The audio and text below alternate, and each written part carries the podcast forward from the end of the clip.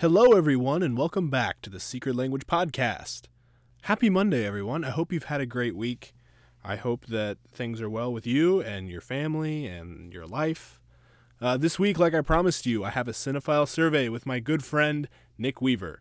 Nick is a friend of mine that I have not known for very long, but uh, he's become a very close friend and he has a lot of great opinions on movies. I mean, I'm telling you, we sat down at my kitchen table and we recorded this podcast and it came out to be like two hours long with just the raw recording. I was able to work it back into a reasonable length. I apologize to Nick on the front end for just having to cut out all the beautiful things he had to say to make this somewhat manageable. So I'm not going to waste any time. We're just going to jump right into this because let me tell you, it is a gem of a podcast. So sit back, relax, and enjoy. This is interesting for me because I think out of everyone that I've done this with, you're the person whose movie taste I have the least to go on. so like this is going to be really educational for me. Um, are there going to be any courtroom dramas?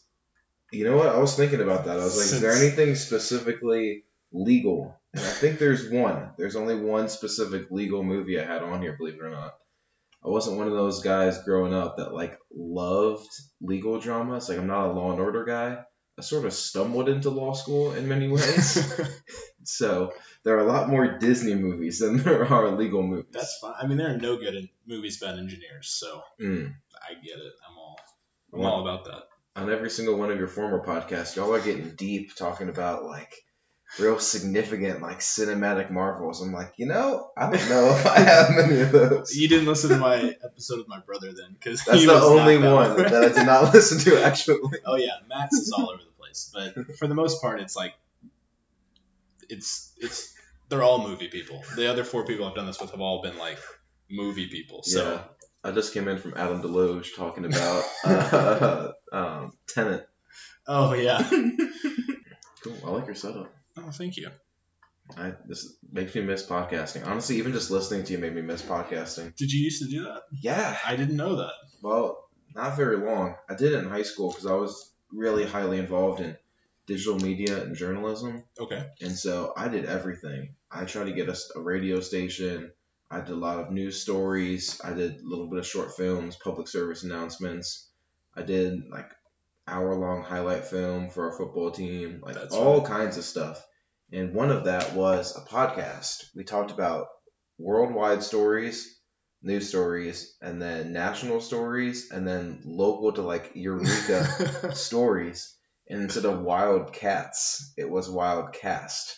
thought that was very- I thought that was very clever. no, that's good. That's really cool. And every Thursday, because Thursday was a late start day for us, I would drive from my house past Eureka High School, pick up Ryan and Mirasol, turn around, come back to school, and we would talk with either another student or one of our teachers. And it was honestly fascinating. But it was way too much work for us kids who had other priorities. And so Is there anywhere in the world that that still exists? You know, I wish I have looked all over for it, but I think it was deleted. We had to end up, or Eureka had to end up firing our journalism teacher. And so when the new journalism teacher came in, there was a lot of turnover. And part of that turnover was a lot of the backups that we had when I was still in high school were gone. So all of my videos that I put countless hours of work into making, and all of those podcasts gone. Makes me makes me very sad. Yeah, anytime you look up Wildcast, at least in Apple Podcasts, you get the Arizona Wildcats and the Kentucky No. Wildcats. Yeah, it was never an Apple podcast. It was on what's the Podbean, no? It was the the one where all the music is on. What's that called? Spotify. No, the other one, all the music is SoundCloud. Okay. It was exclusively on SoundCloud because that's what we could embed on our website. But it has long been deleted. No, I would love to hear Ryan Giesing. Brother, nothing would make me happier than finding that. And then when Ryan no longer wanted to be a part of it, I got Jake Smith to be a host for like Oh my goodness. the conversations we had were just gold, just gold. Oh, that's fantastic. around Veterans Day, we brought in one of our teachers who was a vet, and we literally just have him telling war stories. And this dude was like a sketchy war hero. Like he was hitting about the fact that he was like killed multiple people. We're like, oh, this is okay, thanks. Then he got real deep with us. He was like, we're like, you know, as high school students, what can we do to honor our vets better?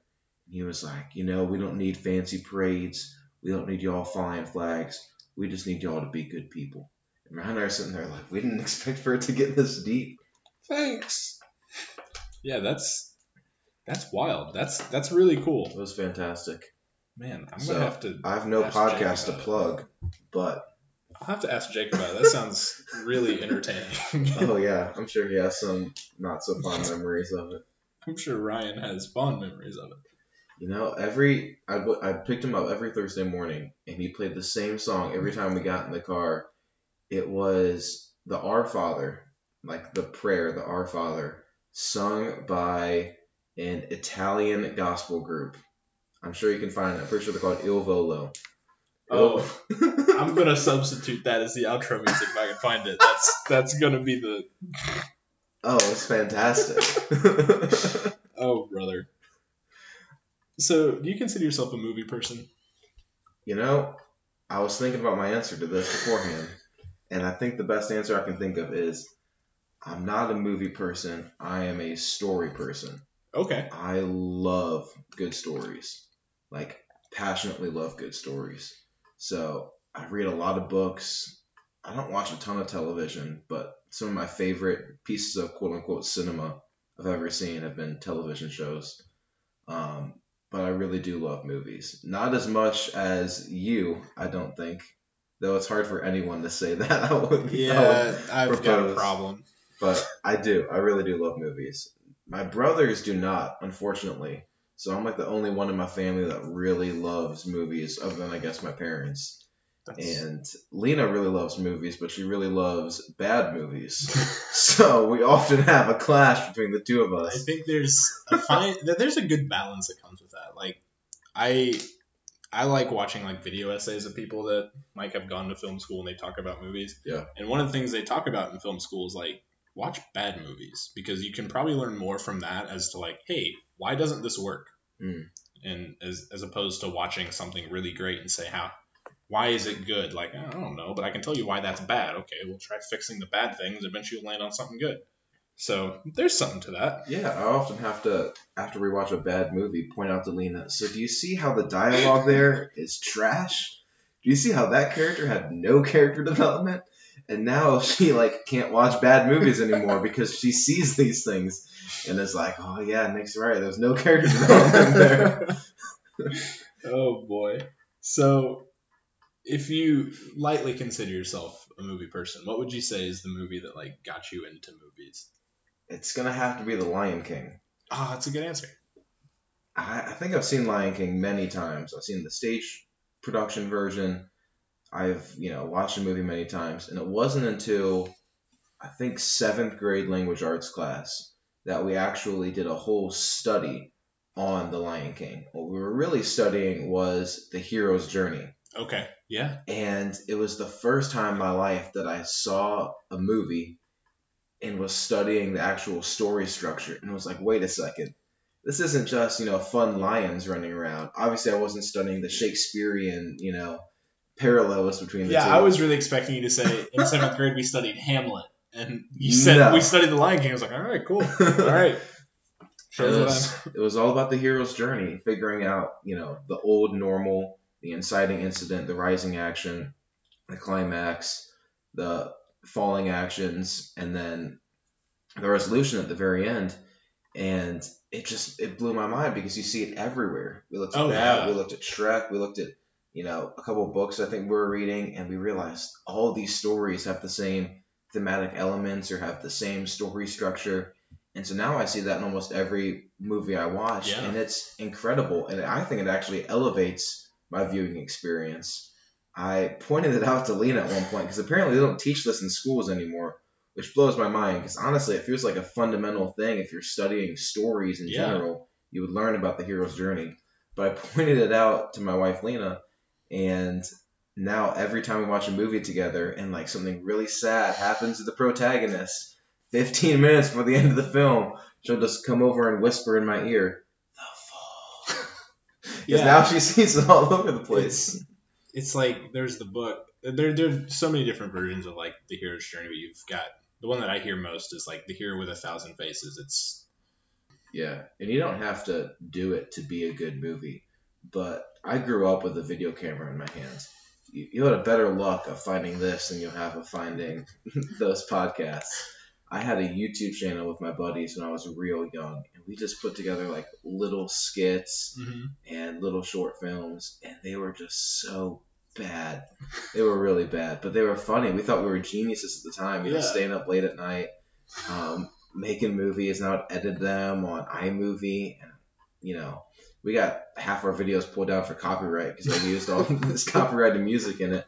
But it was so much fun, and it really wasn't. That was like elementary school, and it really wasn't until like seventh grade, I would say, that I finally understood like how to tell a story Mhm. and it blew my mind. I'm like, wait a second, this is not just a story of a you know a bunch of fun things happen to fun characters. You can actually compose it in the way that makes the audience feel something. yeah. You know, why do we care so much about Simba at the end of that movie? It's not because he's cute. It's because we're bought into his journey, and the structure does a lot to tell about that. You talk about your choices not being very highbrow, but your analysis thus far has been above average for sure for what we've done on this. I like to pretend like I'm smart. That's how I've gotten so far in school. Don't we all? Yeah, I mean, come on. Like, fake it till you make it. There you go. So this is a section of questions I like to call the superlatives because it's just the the most this, the best that, whatever. Are you a crier? Do you cry during movies? I'm not a crier. You know, our friend Ryan, he is an empathy crier, which means if anyone is crying around him, he will have to cry as well. Or he senses other people's pain and he feels bad and cries with them.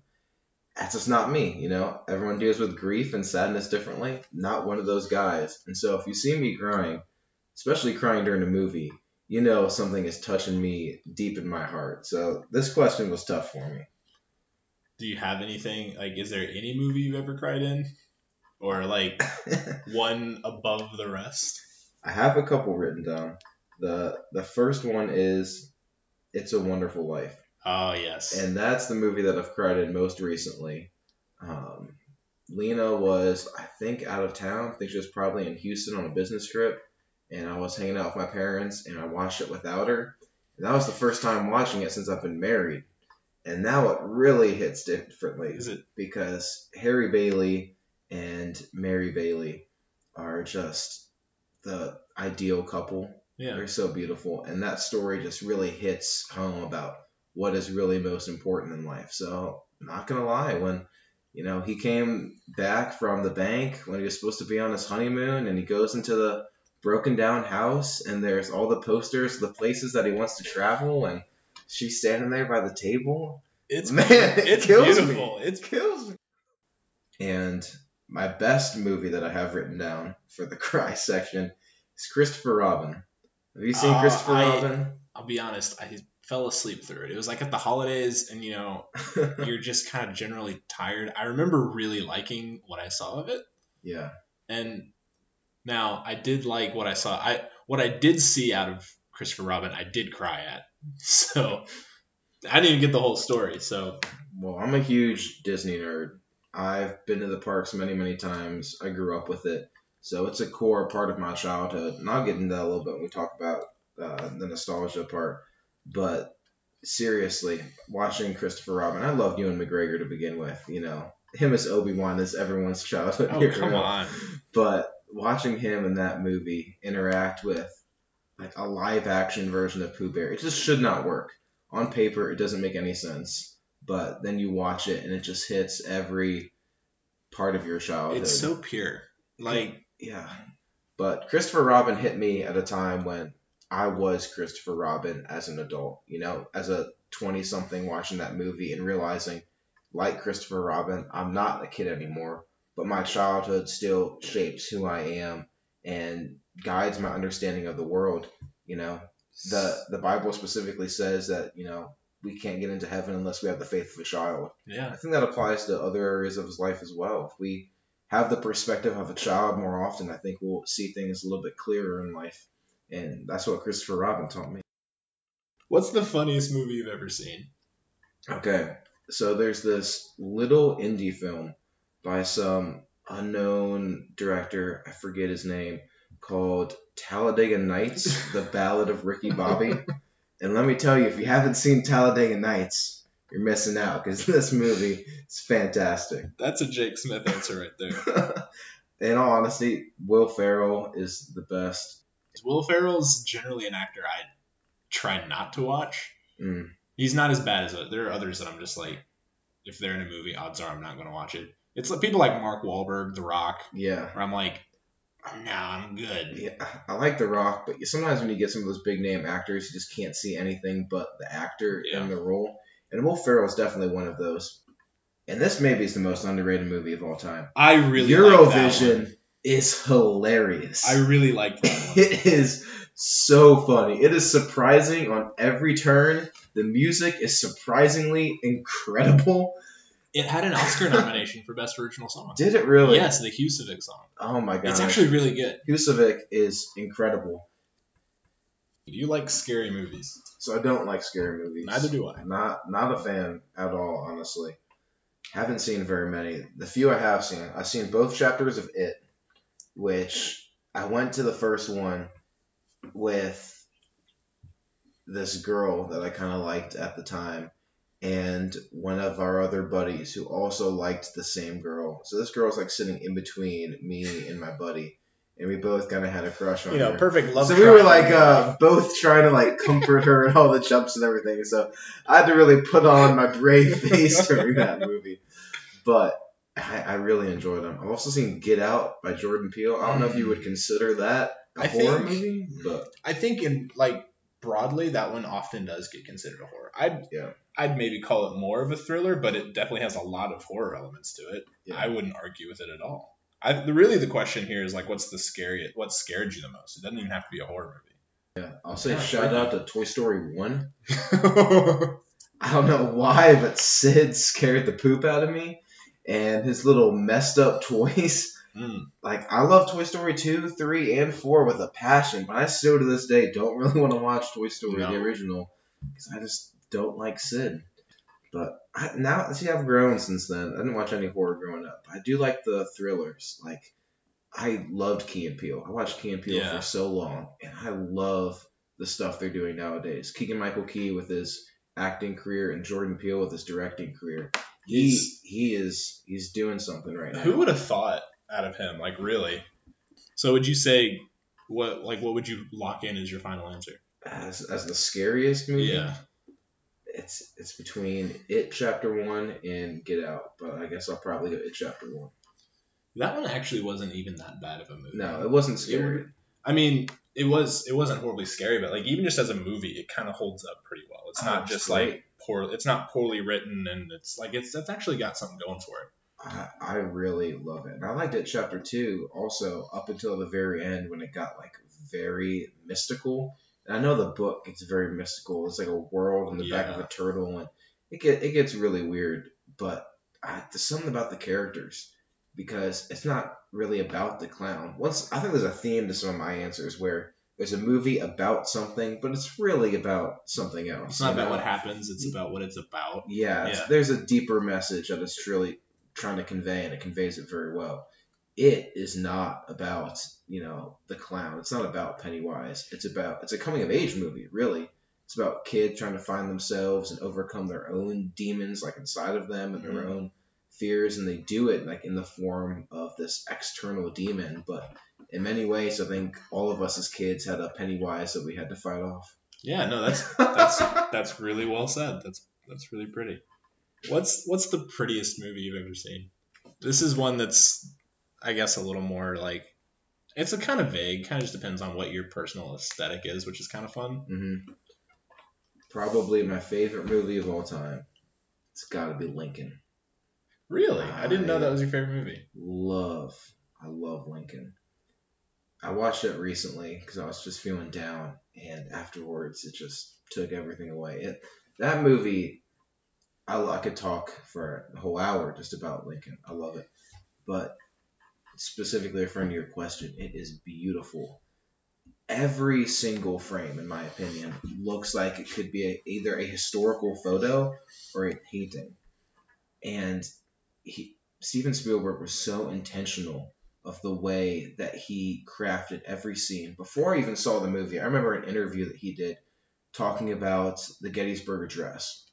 And by the time the movie takes place, the Gettysburg Address had already happened. Mhm. You know, it wasn't, you know, They begin with a, with the soldiers reciting it. Yeah. yeah, and he talked about he's like, I really wanted to do the Gettysburg Address and include it because it's part of his legacy, but I wasn't sure how I was going to incorporate it. And so going into the movie, I was like, I'm specifically going to look for the Gettysburg Address, like how he how Yeah. he did it.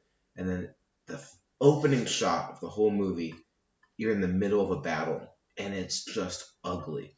It is ugly as can be. It's men literally choking out their brothers in mud and rain, and it's dirty and grimy. And I dislike war movies, but that's just like minute or so of war just hits you in the brain like oh this is the situation and it sets your mind for the rest of the movie to come because you see these people are so passionate to end the war you know why are they so passionate to end the war well you saw the war in the very beginning you know what they don't want to do you know what they want to prevent and then immediately after that scene you get into lincoln sitting there talking to some of his soldiers and you get a couple white soldiers who try to impress Lincoln and recite the Gettysburg Address, and they end up failing. And then there's just one black soldier who recites it perfectly from memory. Yeah. And between the shot of the battle and him reciting it, you realize why this is happening. The horrors of war contrasted immediately with what we're fighting for. And it, it just blows my mind, blows my mind. And then the prettiest scene, probably of all, is towards the very, very end. Lincoln is dead. He's shot and he's on his deathbed. And you just see Daniel Day Lewis completely pale, white as a ghost. His corpse literally just laying mangled on his bed. And then it's completely dark. Everything it's like pitch black all around him except for the bed that's lit up. And you see all the men around there with their hats off in their hands and they're just looking down sad at him. And it literally looks like a painting. It's it's beautiful. What movie gives you the most nostalgia? Uh, I guess I have two answers here. Childhood nostalgia. I wrote down Toy Story 2, Monsters Inc., and Lilo and Stitch. Mm. Um, we already talked a lot about Toy Story. Monsters Inc. was just one of those movies you always watched growing up. I remember when Monsters University came out, and during the opening credits, um, they did all the doors flipping and the Yeah. words and the snake that was going through, and they were playing the original theme.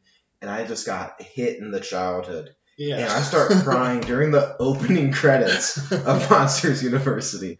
I'm like, man, this is gonna be a long night if I'm already crying in the Yeah. beginning. So I, I just love that movie, and it holds up so well. It's just as good when you're It's- older yeah. as it is when you're a kid.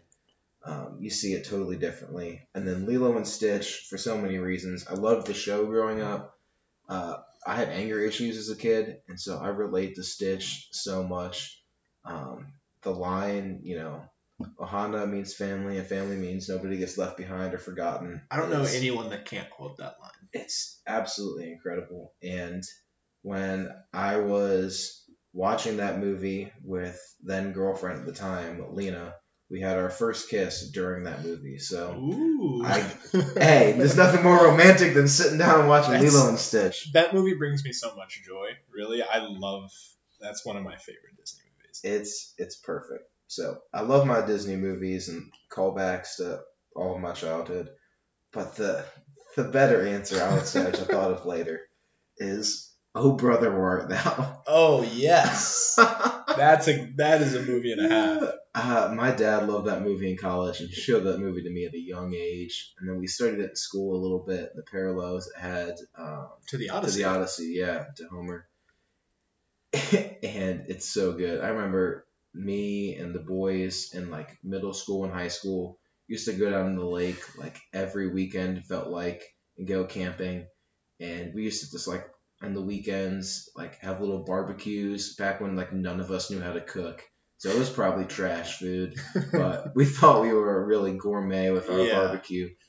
And we just play Oh Brother Where Art Thou soundtrack on repeat. The and uh, it's another one of those movies that gets funnier as you get older. the Big Rock Candy Mountain. Man, that's the song. That's a that's another fantastic call out. That's a great movie. Who was your first celebrity crush? Megan Fox.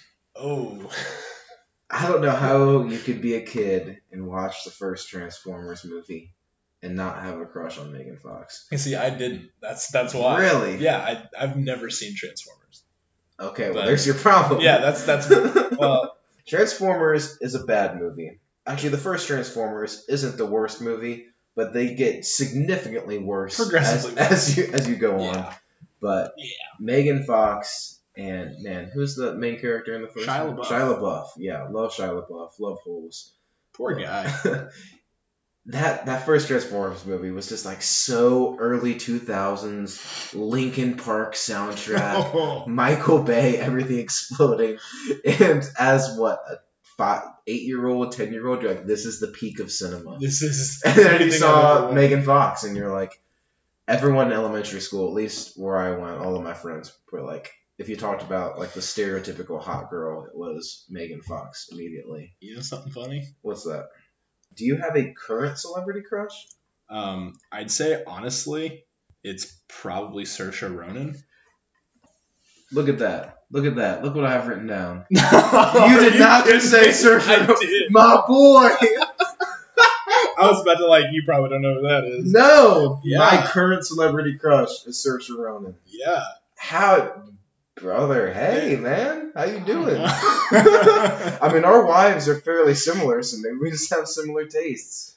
Megan Fox is like your stereotypical, like childhood celebrity yeah. crush, but as an adult, your taste gets a little bit more refined, Refined, and yeah. that's where the Saoirse Ronan comes in. if you could watch one movie for 24 straight hours, like just this hypothetical situation, what movie would you put on to just watch on loop? So I had a couple different ways to approach this question. I It's- know your guests in the past have had some weird takes on this question. It's a challenging one. I kind of want to like test it. If there's ever a weekend that Sarah's out of town, I would try. I would. I would think to try to sit down for a whole Saturday and just put on the same movie over and over again. I can't imagine you would enjoy that, but ah, That's kind of why I want to test it. It's like, would it be that bad? Probably. well, it depends what movie you pick, right? Which is why this is an interesting question.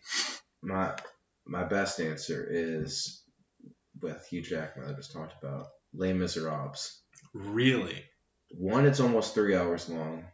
Two, I love the music. The music is just incredible. Lena and I watched it for the first time fairly recently, I think this summer, and it just blew my mind. It was the music was so good, and just after that first watch, I'm like, I feel like there's so many things that I missed, and with it being as long as it is, I genuinely think I could watch it four or five times in a row and just enjoy the music Yeah. and spot things I missed before and go through with it. What movie do you most want to see in a theater? I interpreted this as what movie you could go back and see in a theater again. That'll work. I, I it's I don't think I I don't think I intended it to be open ended, but when people say that's the way they take it, I'm like, perfect. Tell me about your favorite experience in a theater. I'm cool for it. I don't know if there is a better experience ever in a theater than Avengers Endgame. I genuinely don't know how anyone who has watched even half the Marvel movies can see the portal scene and not get emotional. Just just think for a second about what Marvel did here. Oh, it's incredible. It's nothing short of amazing. at, you know, their whole series leading up to that point is incredible. But just specifically on the fact that they released Avengers Infinity War, which is like the biggest crossover of all time, and all these characters who just get demolished. Right? We loved Empire Strikes Back growing up. And we Mhm. thought Empire Strikes Back, the ending, was the biggest cliffhanger of all time. And at the time, it probably was. You're like, the villains won? Who is Luke's father? His hands cut off? Man, the dark side really won there. Doesn't come close to Thanos snapping away half the universe and Yeah. watching our favorite characters literally go to ash. And then they left us like that for a year. They just didn't say anything. They just Yeah. dropped that and left. And didn't they release like Ant Man and the Wasp in between? Oh, the two? yeah. then they put that out there, like, hey, here's this. Ant Man the Wasp and Captain Marvel both came out in between those two. That's films. right, And Captain because- Marvel was okay, but then the Ant Man the Wasp was like good, and the post credit scene was just all of them going to Ash as well, and it was just. I mean, I don't know how you. Everyone went into Avengers Endgame, like, where are we gonna go? Yeah. what in the world are we going to do? And then they kept all the core Avengers alive, took them back in time of a tour through all the other films. It does what No Way Home did, which it elevated all of the prior movies, which is something that's extremely hard to do with Yeah. any sequel, is make the original better Mhm. after watching the sequel. But you watch Endgame, and every single Marvel movie before it gets better because of Endgame. And then, like I said, the portal scene is just unmatched. When Yeah. everyone in the theater is just going crazy. And Captain America picks up Thor's hammer for the first time, and Yeah. everyone's going wild. I mean, and then the the final snap at the very end, and you get to see him pass away. This character who, from 2008 to 2018, like dominated the box office for a decade, in Robert Downey Jr. Like It's it's, it's it was it was as powerful of a movie experience as I think we're gonna get for a long time. I mean, it's one of the highest grossing movies ever. So just in general, It reached look a billion dollars in five days. Five days, in less than a week, that movie reached a billion dollars. What's your favorite opening in any movie? Opening scene. What takes you away? The greatest opening scene, I would say, of any movie. Can you guess what I'm gonna say? I mean, I've got my definite answer, but that. No, no. Think about me. What do you think I'm gonna say? See, you've been so all over the place. I can tell you've been like Lilo and Stitch, Lincoln. I have no idea. That's my personality. I, like, I think that's what I bring to the table in life. It's it's The Godfather. okay. The greatest opening scene of all time in The Godfather is it's a super dark room, and the camera just slowly pans forth, and you see someone sitting across the table from Don Yeah. Corleone, and it just starts right over his shoulder. So you see some guy talking to him, and he's sitting there, he's petting his cat, he's all dressed up, and he's just listening intently, and it just slowly zooms in on his face, and that original like line ends, just that long one shot with like, "I need you, Don Corleone. You're the Yeah. only one that can help me." And immediately, right off the bat, you get the sense of power, the sense of respect, the sense of tradition. I mean, that just it just brings Yeah. you in. You're like, who is this guy? What is the dynamic? And the rest of that scene is even better when it gets into another guy and he's asking them to kill um, these boys who beat up his daughter, which you would think like you hurt a woman, like that's the death penalty. Yeah. But you realize, okay, this guy's not like a villain. Like I'm just gonna kill everyone. He's very intentional about like I'm not gonna. Your daughter is alive. Killing them would not be justice. Yeah. Like I may be a mobster, but like I I'm have a not a sense mob- of morality. I'm not know. a mobster. I'm a mobster. I'm not a monster. Yeah, there you go. And I'm a Sicilian American. Um, my grandfather was a first generation Italian immigrant, and so we take a lot of cultural pride in The Godfather Yeah. because it fairly accurately portrays Sicilian Americans. Like if you watch the wedding scene, all of those daughters, the music and everything, that like was my mother's oh, childhood. I'm I have sure- pictures of her growing up in like those pink dresses that Yeah. look directly out of that movie. That's a it's a cultural movie at this point. Oh yeah. I remember when I turned like six, 15 or 16, my dad and my grandfather sat me down and they were like, "You're finally old enough to watch The Godfather." I was like, "Oh, okay." Like this is an experience. And my dad told me specifically before it started, he's like, I want you to watch the movie and I want you to think, are you a Sonny, a Michael, or a Fredo?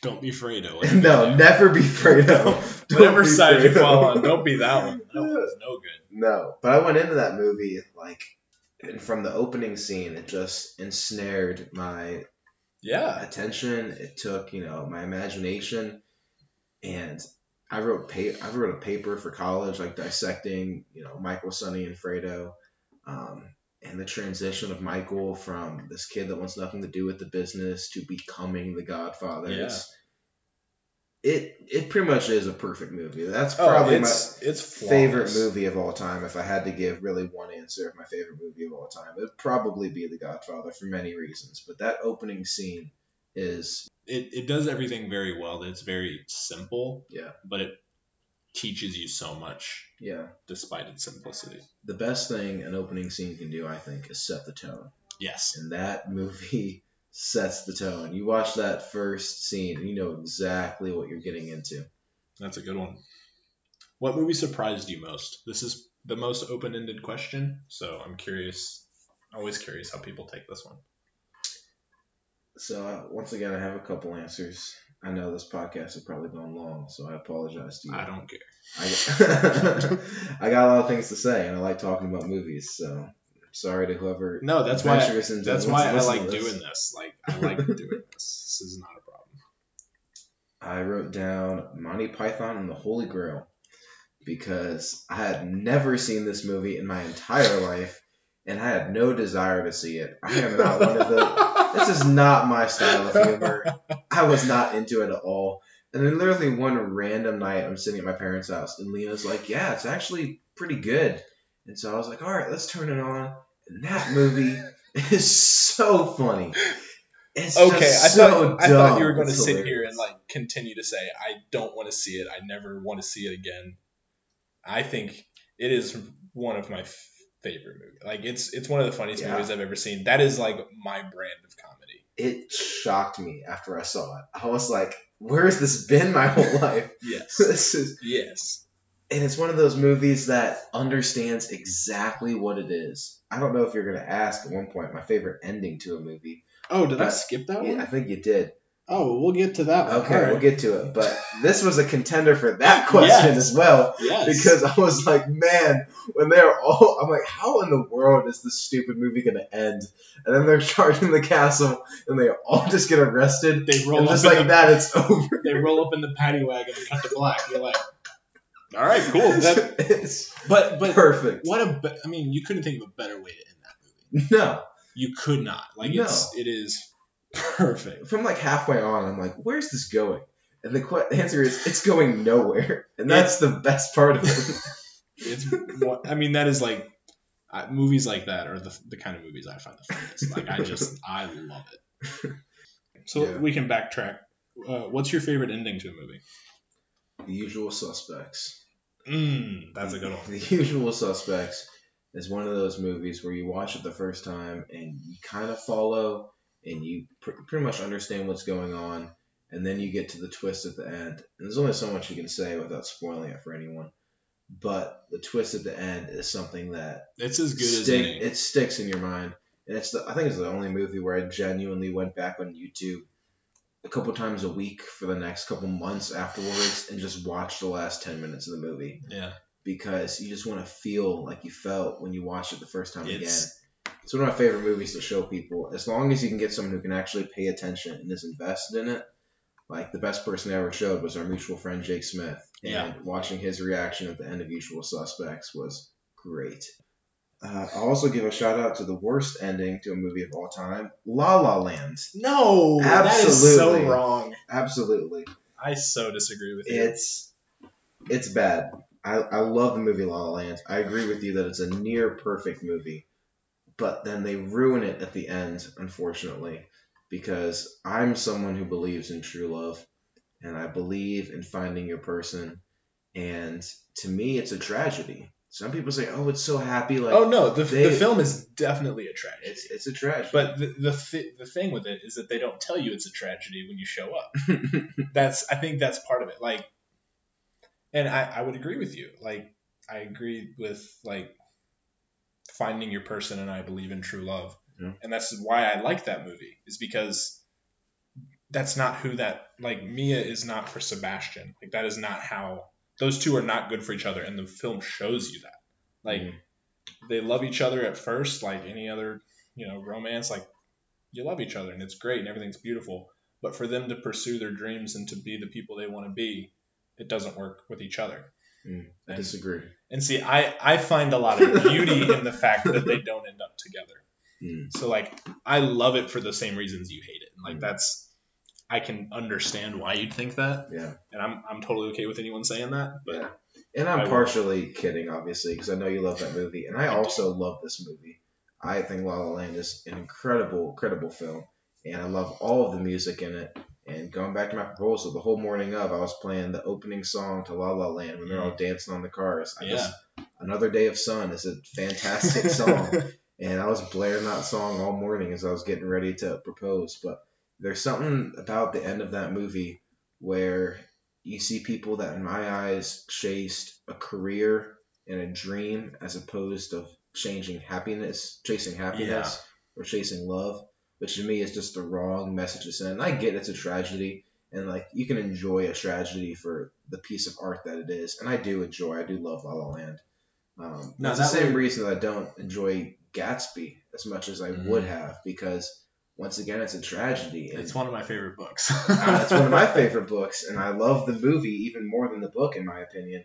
The the 2001 version, Yeah. 2001, I don't know, the version with, Not with Leo. Leonardo DiCaprio. Uh, it wasn't 2001. Yeah, that's way off. Yeah, that's a horrible guess. It's more like I want to say like 2014 or so because it was yeah, it was around the same time we read it in high school. mm, At least I read it in high school. But- yeah, See, I think your your point about chasing like a career instead of like happiness that that would be true if the film was set anywhere besides LA. Like that is like where why do you go to LA to chase your dreams? And like Sid. no. I'm sorry, you should Sure. cut that out. Sure. No. no, but like if, if the film was set in like anywhere else, you'd probably it would probably take a different tone. Yeah. Which is why I think it's part of the reason that it's called La La Land instead of in, in any other way related to the plot. Like Yeah. it's because of the location that the people act the way that they act. Because I don't know. I do Yeah. love that movie though. That was the first movie Sarah and I ever saw together in theater. Really? Yeah, that movie came out the winter of uh, 2016. We started dating in November. She saw it over winter break with a friend, and was like, "Oh, this was really good. You need to see it." I'm like, "I don't want to. I don't like musicals. I don't do them." Mm. She said, "No, this one's really good." We went and saw it together, and it's one of my favorite movies, like top three, Mm. easy. You know, that's a great story. I wish, I wish that Lena and I had seen a better first movie in theaters. I'm forgetting the name of this horrible movie we went to on our first date, mind you. It, it's like another chance or something like that. Oh my goodness, what is it called? Do you know who's in it? yeah, it stars the girl from Pitch Perfect. Mm, Rebel Wilson. No, Anna Kendrick. Yeah, it stars Anna Kendrick, and they're like drinking martinis the whole movie. It's such a weird movie. What year did you guys start dating? Like 2018, 2019. Okay, A Simple Favor. A Simple Favor. That is exactly what it's called. Oh, Yeah, yeah, yeah. This got Blake movie- Lively in it. Is weird. Let me tell you, it is so weird. And to actually tell you how weird it was would be to spoil some of the few things about it that are enjoyable. So I literally can't say anything other than this movie is extremely weird, and it's not a first date movie. yeah. So, Not yeah, not what I'd probably peg as a first date movie. No, absolutely not. But we went and saw it. So this goes kind of back to some things we've talked about in a way. What is a generally regarded bad movie that you really just love? You ever seen Hoodwinked? A very, very long time ago. Okay. It's a it's a fairy tale movie. Yeah. It's very strangely It's- animated, not your normal style of animation. It's like 3D animated and it's it's like a cop story, right? It's like kind of Oh yeah, Kind of a there's like thing. this yeah mystery bandit stealing all the goodies in the forest, and you have to follow Little Red Riding Hood, and you know Granny is actually like a ninja, and there's a big bad wolf, and uh, Lumberjack who's an actor. Just one of the weirdest movies of all time. Yeah. I don't know if you call it a bad movie, but it's incredible. let's see. It is so good. How does it score? Tell me what the what the people think about it. No, the Metacritic score gives it a 45, so that's pretty bad. Yeah. Well, they're wrong. No, like that. that is like the perfect kind of movie to say. Yeah, it's not good, but boy, do I like it. No, it's not good, but it was a cult classic in my family. We will watch on like every road trip. Yeah. I think it's hilarious. Some of the jokes in there are still like references that my family and I pull from. Um, also, give a shout out to the movie Sharknado. Have you seen any of the Sharknado movies? not. So these, you know, came out on TV, and they were genuinely really bad movies. But I remember we're sitting in a Chinese restaurant, and my dad says, "I heard about this movie on the radio that's going to be on TV tonight. It's crazy. It's called Sharknado. It's about sharks that get sucked up into a tornado and they're blown all over the land." Mhm. and so we sat down as a family and we watched it, and it was horrible. But my family is one of some of the most sarcastic people you will Yeah. ever meet. They all think they're comedians. And so we were literally just ripping jokes the whole time watching this movie and making fun of it and just laughing our butts off. And my mom was like calling things that were going to happen later. And the dialogue was so cheesy. It was funny. And all the actors were taking it so seriously. And they ended up making like six or seven Sharknado Yeah. movies because that was right around the time where I first got Twitter. And so Uh-huh. I got to go on Twitter and see everyone's reactions and memes live Yeah. because the whole world is watching this Yeah, movie at the same time since it came out on TV. And it was just gold. So every year after that, when the new Sharknado came out, my mom would get like shark gummies and their ocean themed snacks. We would just sit and rip this movie. They ended up traveling through time and they ended up dispersing the tornado by dropping a bomb in it.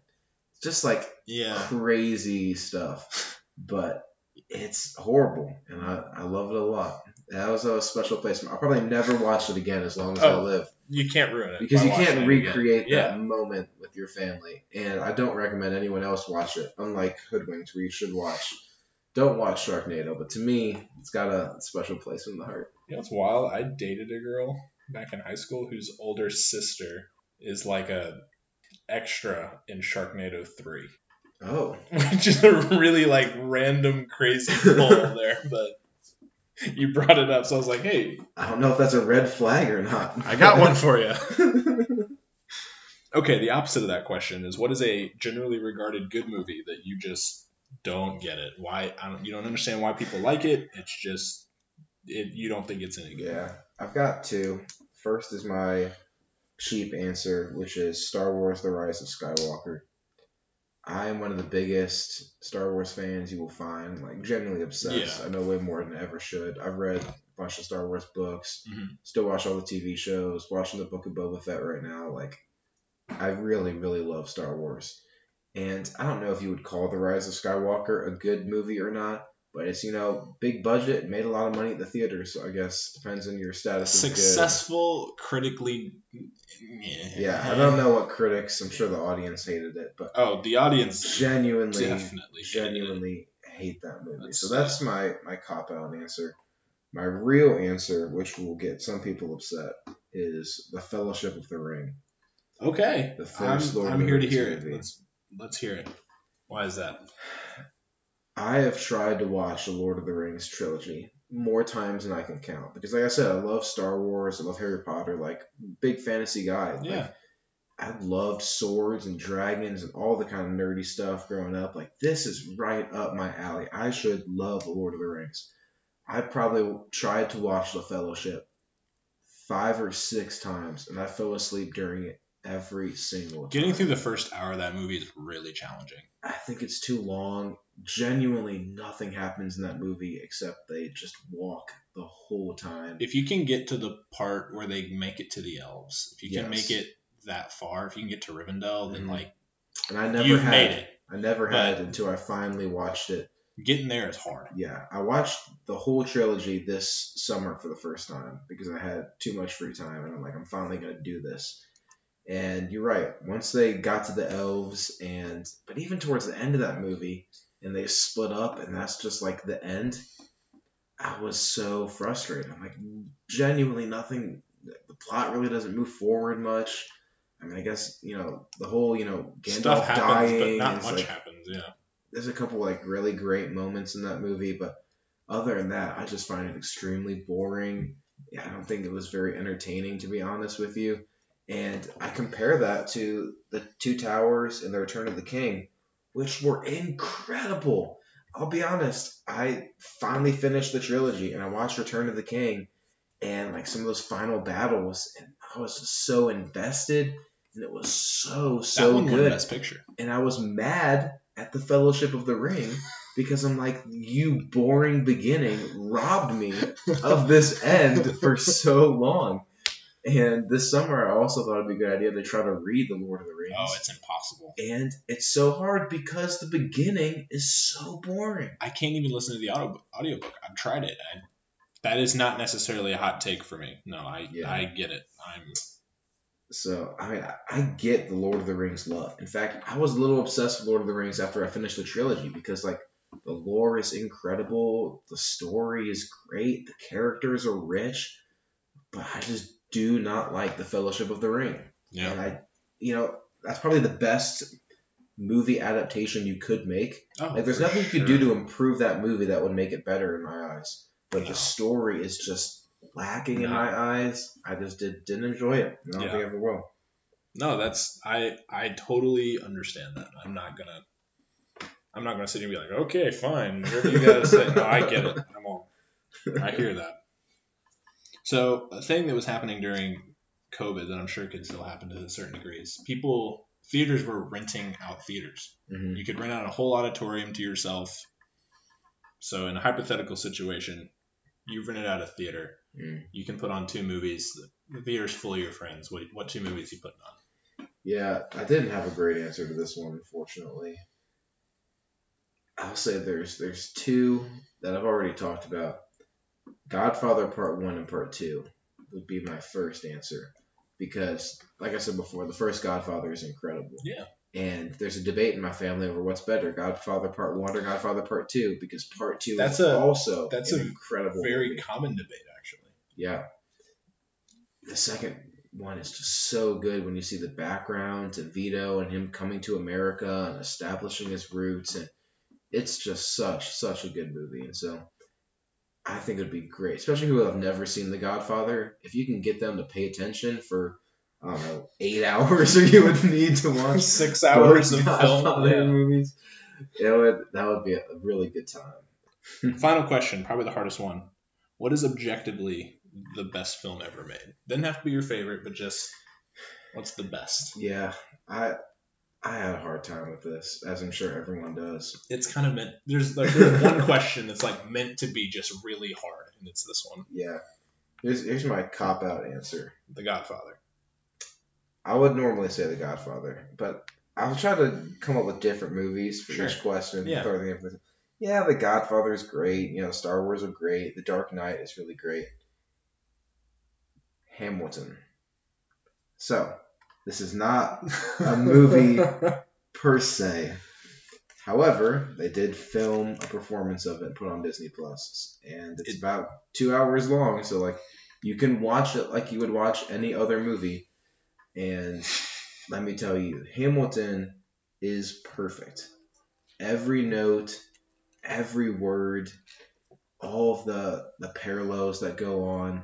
Lin Manuel Miranda paints with the way that he uses music and makes you feel emotions that you never could have felt before. Um, I think they said there's upwards of over a hundred motifs in Hamilton. Good grief. That includes phrases that you know are in the Yeah. songs, but also little musical cues that are just subconsciously playing with your Yeah. brain, and it is genuinely incredible.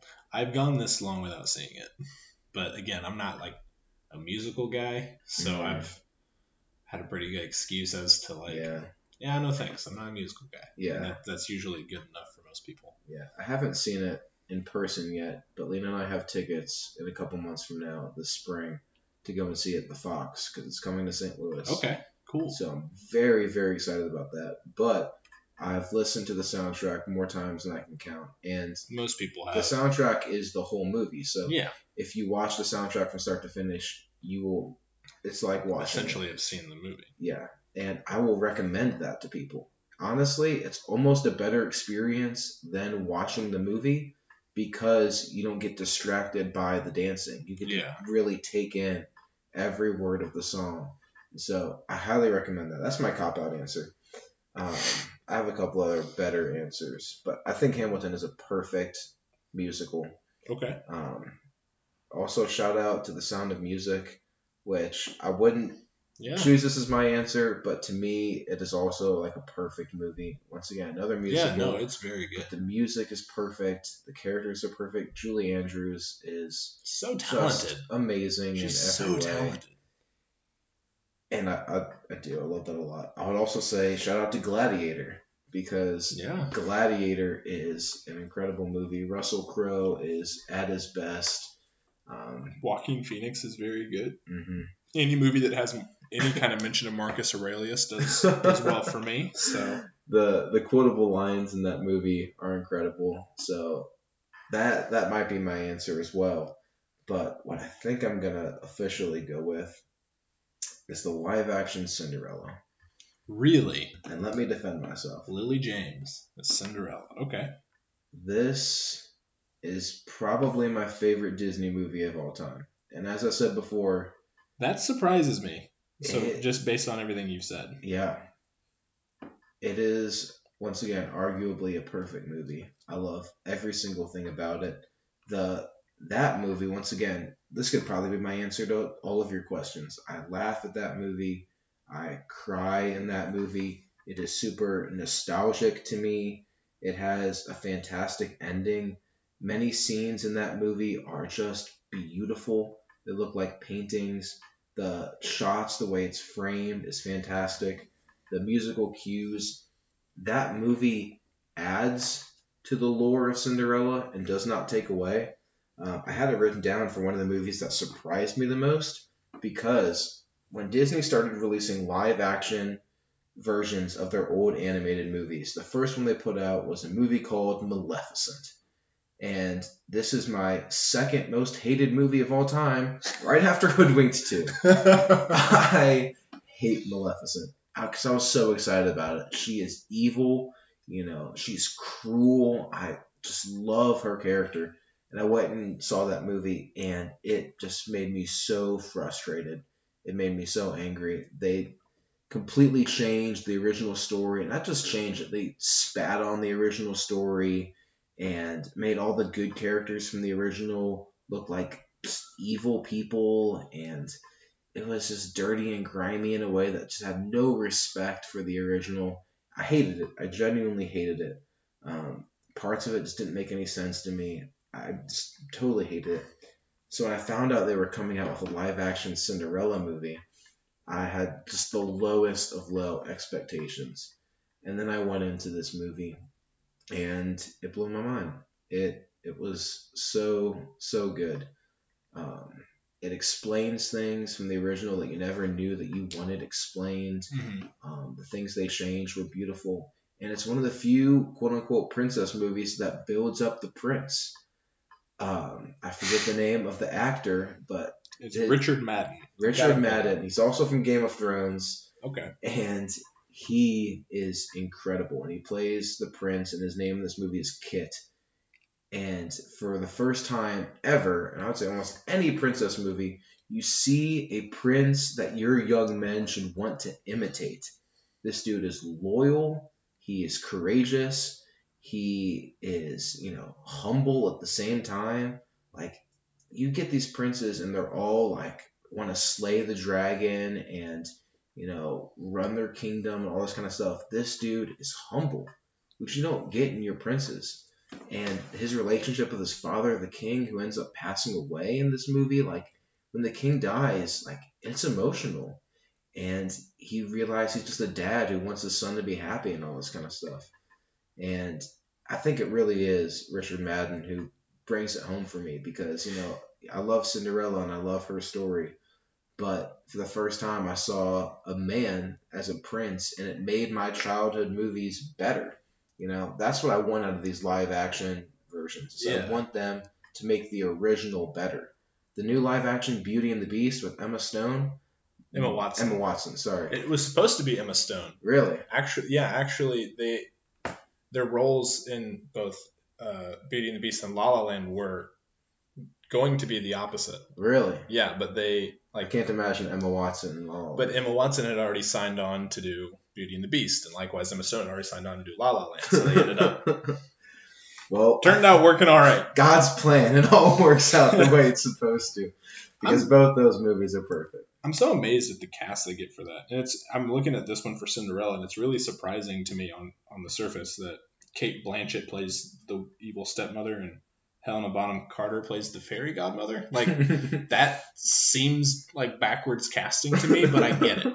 Like I can see it working out. and the the stepmother, another character who in the original was just like rude, you know, angry stepmother. Yeah. In this movie, you see her tragedy that she is a widow who lost the love of her life, and then her second marriage married for money, and then he dies as well, and she's broken and lonely.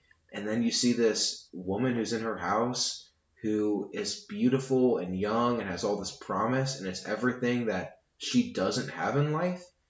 And so you see a genuine conflict set up. Like Hmm. she's this old woman without a husband who's lonely, who sees her daughters and they're stupid, they're not talented, they're not beautiful, they're everything that Cinderella is.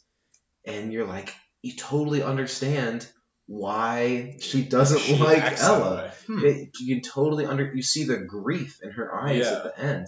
It's not just this, you know, stereotypical Hate you know, for the sake of hate. villain. Yeah, you totally understand it, and you don't like her, but that makes you like Ella even more. That through the punishment, she still shows love and compassion, and you know she's still a servant, and they're living at her parents' home. And the, at one point, they ask Ella why she stays. Like, why are you staying in the situation? And she's like, "This is the place I was raised. Like, my mother and father, they loved this place." and like they're treating it with disrespect, but I'm still caring for it. And you're like, it's a whole extra layer to this character that you never got in the original animated movie. And if this is the last thing we talk about, I just gotta give a huge shout out to Disney because I grew up as a Disney kid and I loved all those original Disney films and I love all the Pixar movies. But what Disney has done in the past 10 years or so has is really something. And I want to give them a shout out specifically Moana, Encanto, Inside Out. Obviously, Cinderella's a part of that. But you're seeing all of these tropes that Disney has lived on for so long. These basic prince princess stories, you know, the parents die, everyone jokes about that in Disney movies. You know, the women aren't strong, they all come rescued by a prince. And for the first time, you're getting these movies that totally fit in with everything they've done in the past, but tell these stories now that hit me as a 23 year old married man in a way that children today can enjoy them the same way I enjoy them. Yeah. And that's always been the promise of Disney is that they're going to provide content, they're going to build places where parents and kids can enjoy together. And they're absolutely doing that. Moana is one of my favorite movies of all time. Yeah. If I had to say what arguably my favorite animated film right now, once again, it's Lin Manuel Miranda. My That's dude. fair. That's fair. Um, the music in that is incredible. The story in general is incredible. There's not really a villain. Like the villain is Te Fiti, who she gives the heart to at the end, and you realize like, It's a big misunderstanding. well, yeah, not even that, but it's like it's about losing your heart. Like what happens Yeah. when you feel like the world has spited you? Like I don't know. I just think it's incredible. And in Encanto, obviously, it's a movie about family trauma being passed down from generation to generation. And it's also Lin Manuel Miranda. But the the acting is incredible. The voices they got, the singers are wonderful. The music is fantastic. But at the end of the day, it's a story about family trauma, and you see that in all of the specific characters. You know, the sister who's so strong and feels like all the burdens are being placed on her. Like yeah. that's such a clear metaphor, but there's no villain in that movie. The villain is the grandmother who oppresses in many ways all of the members of the family um, and has these lofty high expectations for her whole family yeah. and at the end of the day it's about you know a family coming together and understanding one another and you know cinderella in many ways is the embodiment of that shift in my opinion it's everything disney when they do it right can be Yeah. it's you know i know for a long time we made these movies like snow white which are you know just you know your basic you know 60s type of you know Oh, Snow White's older structure, gender that. rules, all this kind of stuff.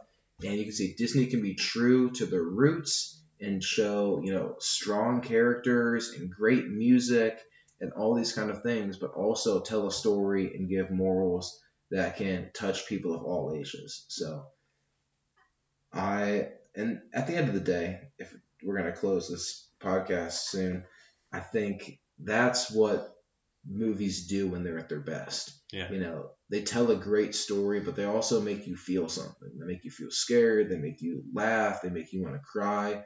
But they also tell you a lesson. Like, there's something you can take away from them. Your life is different because you watch that movie. Yeah. I heard a great quote that said, "You'll be the same person today, you'll be the same person in five years as you are today, except for the people that you meet and the books that you read."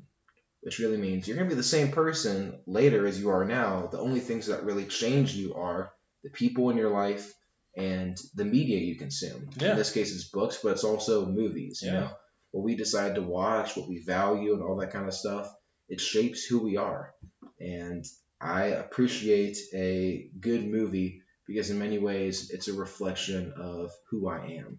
And if you're a person that loves movies, you can tell a lot about a person by the movies that they enjoy. And we shape the media around us, and the media around us shapes who we are. And so we all have a responsibility to do it wisely. That's the point. That's why I do this. That's the mission. Cut. That's it. That's fantastic.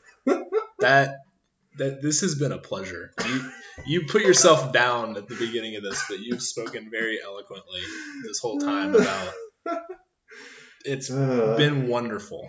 man, I've been looking forward to this all day. You did I could s- talk for two more you, hours. I believe it. You did such a you really put on a great show.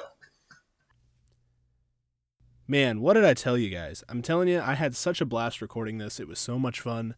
I'm really glad I got to sit down and do this with Nick. Um, I don't have too much to say. Uh, there's really nothing to add. I don't have anything planned to say, but uh, I, I can't wait to come back at you next week. I'll have another movie to talk about. Um, by the time next week's podcast comes out, Watford will have played their next match against Burnley.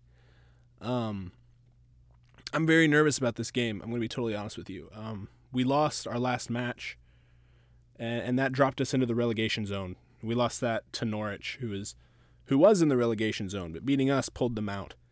And uh, we we fired Claudio Ranieri, the head coach. We hired Roy Hodgson and Ray Lewington uh, as head coach and assistant. Ray Lewington used to coach at Watford back in the 2000s, so it's cool to have him back. I don't know, man it's it's really hard for me to to see the light at the end of the tunnel. We have 18 games left, and 18 games are a lot, but and that that's four months. We've got four months to the end of the Premier League season, but right now I feel defeated. Like you know, this is the winter, and when it's winter, you cannot imagine what summer feels like. And uh, I have a feeling that we're going down. So I don't know. I, f- I figured I had to say something, and I've been thinking about that lately, and I yeah yeah yeah yeah yeah yeah I'm nervous about it. So, thank you guys for listening. Thanks for tuning in every week. Uh, I'll be back at you next week. Uh, be good to yourselves, be good to each other, be kind, and until next week. Ho! Ho